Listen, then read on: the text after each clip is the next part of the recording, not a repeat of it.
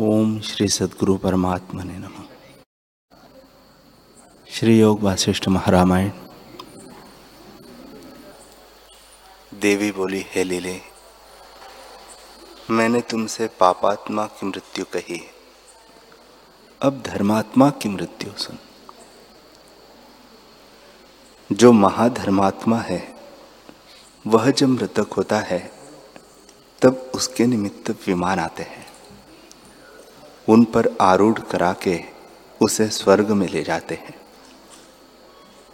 जिस इष्ट देवता की वासना उसके हृदय में होती है, उसके लोक में उसे ले जाते हैं और उसके कर्मानुसार स्वर्ग सुख भुगतता है। स्वर्ग सुख जो गंधर्व, विद्याधर, अप्सरा आदि भोग है, उनको भोग के फिर गिरता है और किसी फल में स्थित होता है। तब उस फल को मनुष्य भोजन करता है, तब वीर्य में जा स्थित होता है और उस वीर्य से माता के गर्भ में स्थित होता है। वहाँ से वासना के अनुसार फिर जन्म लेता है।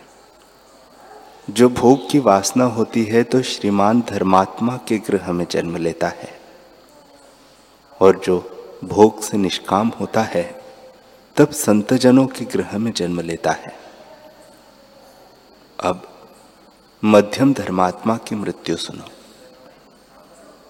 हे लीले, जो मध्यम धर्मात्मा धर्मात्मा मृतक होता है, उसको शीघ्र ही चैतन्यता फुराती है और वह स्वर्ग में जाकर अपने पुण्य के अनुसार स्वर्ग भोग के फिर गिरकर किसी फल में स्थित होता है।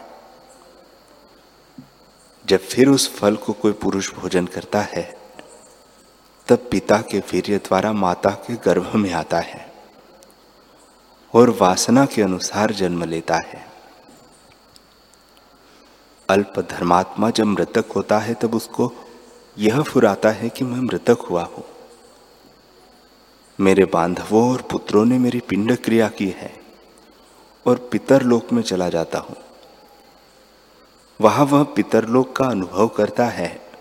और वहाँ के सुख भोग के गिरता है, तब धान्य में स्थित होता है। जब उस धान्य को पुरुष भोजन करता है, तब वीर्य रूप होके स्थित होता है। फिर उस वीर्य द्वारा माता के गर्भ में आता है और वासना के अनुसार जन्म लेता है। हे लीले, जब पापी मृतक होता है, तब उसको महाक्रूर मार्ग भासता है और उस मार्ग पर चलता है जिसमें चरणों में कंटक चुपते हैं। शीश पर सूर्य तपता है और धूप से शरीर कष्टवान होता है। जो पुण्यवान होता है उसको सुंदर छाया का अनुभव होता है और बावली और सुंदर स्थानों के मार्ग से यमदूत उसको धर्मराज के पास ले जाते हैं। धर्मराज चित्रगुप्त से पूछते हैं तो चित्रगुप्त पुण्यवानों के पुण्य और पापियों के पाप प्रकट करते हैं और वह कर्मों के अनुसार स्वर्ग और नरक को भुगतता है। फिर वहाँ से गिर के धान्य अथवा और किसी फल में आन स्थित होता है। जब उस अन्न को पुरुष भोजन करता है, तब वह स्वप्न वासना को लेकर वीर्य में आन स्थित होता है। जब पुरुष का स्त्री के साथ संयोग होता है, तब वीर्य द्वारा माता के गर्भ में आता है। वह भी अपने कर्मों के अनुसार माता के गर्भ को प्राप्त होता है। उस माता के गर्भ में इनको अनेक जन्मों का स्मरण होता है। फिर बाहर निकल के महामूढ़ बाल अवस्था धारण करता है। तब उसे पिछली स्मृति विस्मरण हो जाती है और परमार्थ की कुछ सुध नहीं होती। केवल क्रीड़ा में मग्न होता है। उसमें आगे यौवन अवस्था आती है। तो काम आदि विकारों से अंधा हो जाता है और कुछ विचार नहीं रहता। फिर वृद्धावस्था आती है तो शरीर महाकृश हो जाता है। बहुत रोग उपजते हैं और शरीर कुरूप हो जाता है। जैसे कमलों पर बर्फ़ पड़ती है तो वे कुमिला जाते हैं। वैसे ही वृद्ध अवस्था में शरीर कुमिला जाता है और सब शक्ति घटकर तृष्णा बढ़ती जाती है। फिर कष्टवान होकर मृतक होता है, तब वासना के अनुसार स्वर्ग नरक के भोगों को प्राप्त होता है। इस प्रकार संसार चक्र में वासना के अनुसार घटी यंत्र की नहीं भ्रमता है, स्थिर कदाचित नहीं होता। हे लीले, इस प्रकार जीव आत्मपद के प्रमाद से जन्म मरण पाता है और फिर माता के गर्भ में आके बाल, यौवन, वृद्ध और मृतक अवस्था को प्राप्त होता है। फिर वासना के अनुसार परलोक देखता है और जागृत को स्वप्न की नाई भ्रम से फिर देखता है। जैसे स्वप्ने से स्वप्नांतर देखता है, वैसे ही अपनी कल्पना से जगत भ्रम फुरता है। स्वरूप में किसी को कुछ भ्रम नहीं। आकाश रूप आकाश में स्थित है। भ्रम से विकार भासते हैं। लीला ने पूछा, हे देवी पर ब्रह्म में यह जगत भ्रम कैसे हुआ है? मेरे बोध को दृढ़ता के निमित्त कहो। देवी बोली, हे लीले, सब आत्मरूप है। पहाड़, वृक्ष, पृथ्वी आकाश आदि स्थावर जंगम, जो कुछ जगत है, वह सब परमार्थ घन है और परमार्थ सत्ता ही सर्व आत्मा है। हे लीले, उस सत्ता संवित आकाश में, जब संवेदन आभास फुरता है, तब जगत भ्रम भासता है। आदि संवेदन जो संवित मात्र में हुआ है सो ब्रह्मरूप होकर स्थित हुआ है। और जैसे वह चेतता गया, उसी प्रकार स्थावर जंगम जगत होकर स्थित हुआ है। हे लीले, शरीर के भीतर नाड़ी है। नाड़ी में छिद्र है और उन छिद्रों में स्पंद रूप होकर प्राण विचरता है। उसको जीव कहते हैं। जब यह जीव निकलता है, तब शरीर मृतक होता है। हे लीले जैसे जैसे सम्मित मात्र में संवेदन फुरा है, वैसे ही वैसे अब तक स्थित है। जब उसने चेता कि मैं जड़ हूँ, तब वह जड़ रूप पृथ्वी, अप, तेज, वायु, आकाश, पर्वत, वृक्ष आदि स्थित हुए। और जब चेतन की भावना की, तब चेतन रूप होकर स्थित हुआ। हे लीले, जिसमें प्राण क्रिया होती है, वह जंगम रूप बोलते चलते हैं, और जिसमें प्राण स्पंद क्रिया नहीं पाई जाती, सो स्थावर रूप। पर आत्मसत्ता में दोनों तुल्य है। जैसे जंगम है, वैसे ही स्थावर है, और दोनों चैतन्य है। जैसे जंगम में चैतन्यता है, वैसे ही स्थावर में चैतन्यता है। यदि तू कहे कि स्थावर में चेतनता क्यों नहीं भासती तो उसका उत्तर यह है कि जैसे उत्तर दिशा के समुद्र वाले मनुष्य की बोली को दक्षिण दिशा वाले दक्षिण दिशा के समुद्र वाले नहीं जानते। और दक्षिण दिशा के समुद्र वाले की बोली उत्तर दिशा के समुद्र वाले नहीं समझते। वैसे ही स्थावरों की बोली जंगम नहीं समझ सकते और जंगमों की बोली स्थावर नहीं समझ सकते। परंतु परस्पर अपनी अपनी जाति में सब चेतन है, उसका ज्ञान उसको नहीं होता और उसका ज्ञान उसको नहीं होता।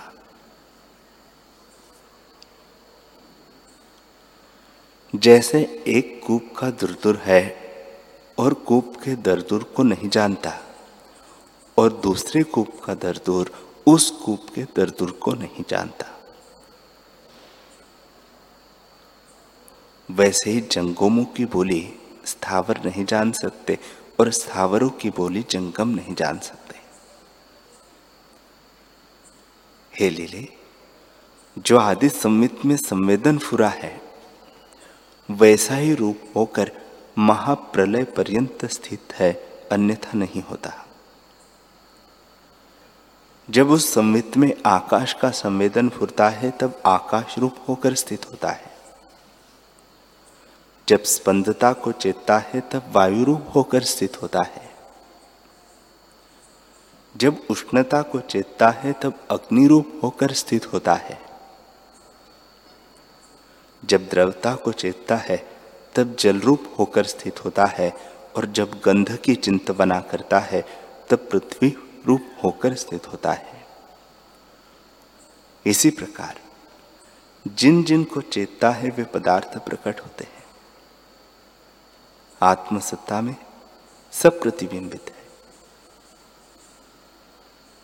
वास्तव में न कोई स्थावर है, न जंगम है। केवल ब्रह्म सत्ता जो कि त्यों अपने आप में स्थित है और उसमें भ्रम से जगत भासते हैं और दूसरी कुछ वस्तु नहीं। हे लीले, अब राजा विदुरथ को देख कि मृतक होता है। लीला ने पूछा, हे देवी यह राजा पद्म के शरीर वाले मंडप में किस मार्ग से जावेगा? और इसके पीछे हम किस मार्ग से जावेंगे? देवी बोली, हे लीले, यह अपनी वासना के अनुसार मनुष्य मार्ग के राह जावेगा। है तो यह चिदाकाश रूप, परंतु अज्ञान के वश इसको दूर स्थान भासेगा और हम भी इसी मार्ग से इसके संकल्प के साथ अपना संकल्प मिला के जावेंगे।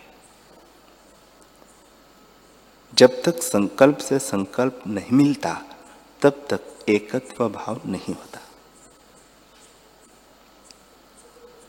इतना कहकर वशिष्ठ जी बोले, हे रामचंद्र जी, इस प्रकार देवी ने लीला को परम बोध का कारण उपदेश किया कि इतने में राजा जर्जरीभूत होने लगा। श्री वशिष्ठ जी बोले, हे रामचंद्र जी, इस प्रकार देवी और लीला देखती थी कि राजा के नेत्र फट गए और शरीर निरस होकर गिर पड़ा और श्वास नासिका के मार्ग से निकल गया। तब जैसे रस रहित पत्र और कटा हुआ कमल विरस हो जाता है, वैसे ही राजा का शरीर निरस हो गया। जो कुछ चित्त की चैतन्यता थी, वह जर्जरीभूत हो गए मृत्यु मूर्छारूपी अंधकूप में जा पड़ा और चेतनता और वासना संयुक्त प्राण आकाश में जा स्थित हुए प्राणों में जो चेतना थी और चेतना में वासना थी, उस वासना और चेतना सहित प्राण जैसे वायु गंध को लेकर स्थित होता है, आकाश में जा स्थित हुआ। हे रामचंद्र जी, राजा की पुरेष्टक तो जर्जरीभूत हो गई, परंतु दोनों देवियाँ उसको दिव्य दृष्टि से ऐसे देखती थी जैसे भ्रमरी गंध को देखती है। राजा एक मुहूर्त पर्यंत तो मूर्छित रहा। फिर उसको चेतनता फुराई और अपने साथ शरीर को देखने लगा। उसने जाना कि मेरे बांधवों ने मेरी पिंड क्रिया की है। उसको मेरा शरीर भया है और धर्मराज के स्थान को मुझे दूत ले चले हैं। हे रामचंद्र जी, इस प्रकार अनुभव करता वह धर्मराज के स्थान को चला और उसके पीछे देवी, जैसे वायु के पीछे गंध चली जाती है, चली। जैसे गंध के पीछे भ्रमरी जाती है, वैसे ही राजा विदुरथ धर्मराज के पास पहुँच गया। धर्मराज ने चित्रगुप्त से कहा कि इसके कर्म विचार के कहो। चंद्रगुप्त ने कहा, है भगवान, इसने कोई अपकर्म नहीं किया, बल्कि बड़े बड़े पुण्य किए हैं और भगवती सरस्वती का इसको वर है। इसका शव फूलों से ढका हुआ है। उस शरीर में यह भगवती के वर से जाकर प्रवेश करेगा।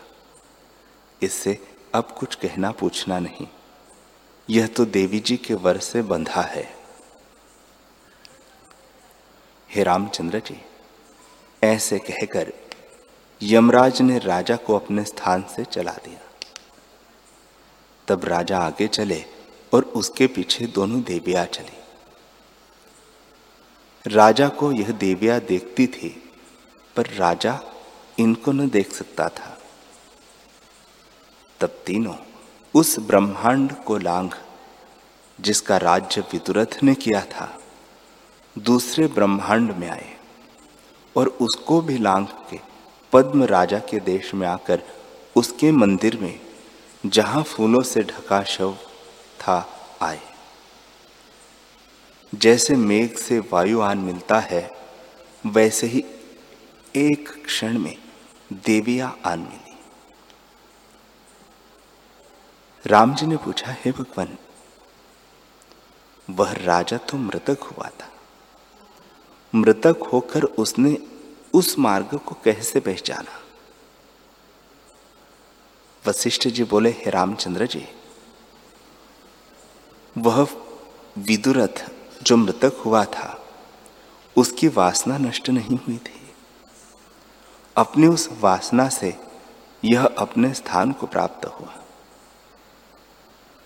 हे रामचंद्र जी चिद अणु जीव के उदर में भ्रांति मात्र जगत है। जैसे वट के बीच में अनंत वट वृक्ष होते हैं, वैसे ही चिदणु में अनंत जगत है। जो अपने भीतर स्थित है, उसको क्यों न देखे? जैसे जीव अपने जीवत्व का अंकुर देखता है, वैसे ही स्वाभाविक चिद अणु त्रिलोकी को देखता है। जैसे कोई पुरुष किसी स्थान में धन दबा के रखे और आप दूर देश में जावे तो धन को वासना से देखता है।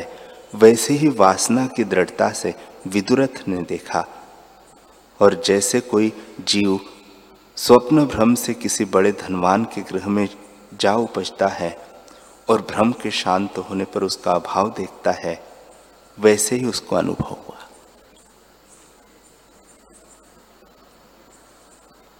राम जी ने पूछा, है भगवान, जिसकी वासना पिंडदान क्रिया की नहीं होती, वह मृतक होने पर अपने साथ कैसे देह को देखता है? वशिष्ठ जी बोले, हे रामचंद्र जी, पुरुष जो माता पिता के पिंड करता है, उसकी वासना हृदय में होती है। और वही फल रूप होकर भाषित होता है कि मेरा शरीर है। मेरे पीछे मेरे बांधवों ने पिंडदान किया है, उससे मेरा शरीर हुआ है। हे रामचंद्र जी, सदेह हो अथवा विदेह, अपनी वासना ही के अनुसार अनुभव होता है। भावना से भिन्न अनुभव नहीं होता। चित्तमय पुरुष है। चित्त में जो पिंड की वासना दृढ़ होती है तो उसको पिंड, पिंडवान ही जानता है। और भावना के वश से असत भी सत हो जाता है। ऐसे पदार्थों का कारण भावना ही है। कारण बिना कार्य का उदय नहीं होता। महाप्रलय पर्यंत कारण बिना कार्य होता नहीं देखा और सुना भी नहीं। इससे कहा है कि जैसी वासना होती है, वैसे ही अनुभव होता है।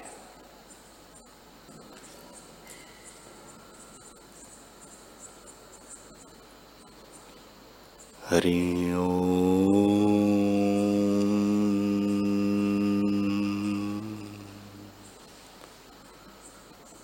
हरि ॐ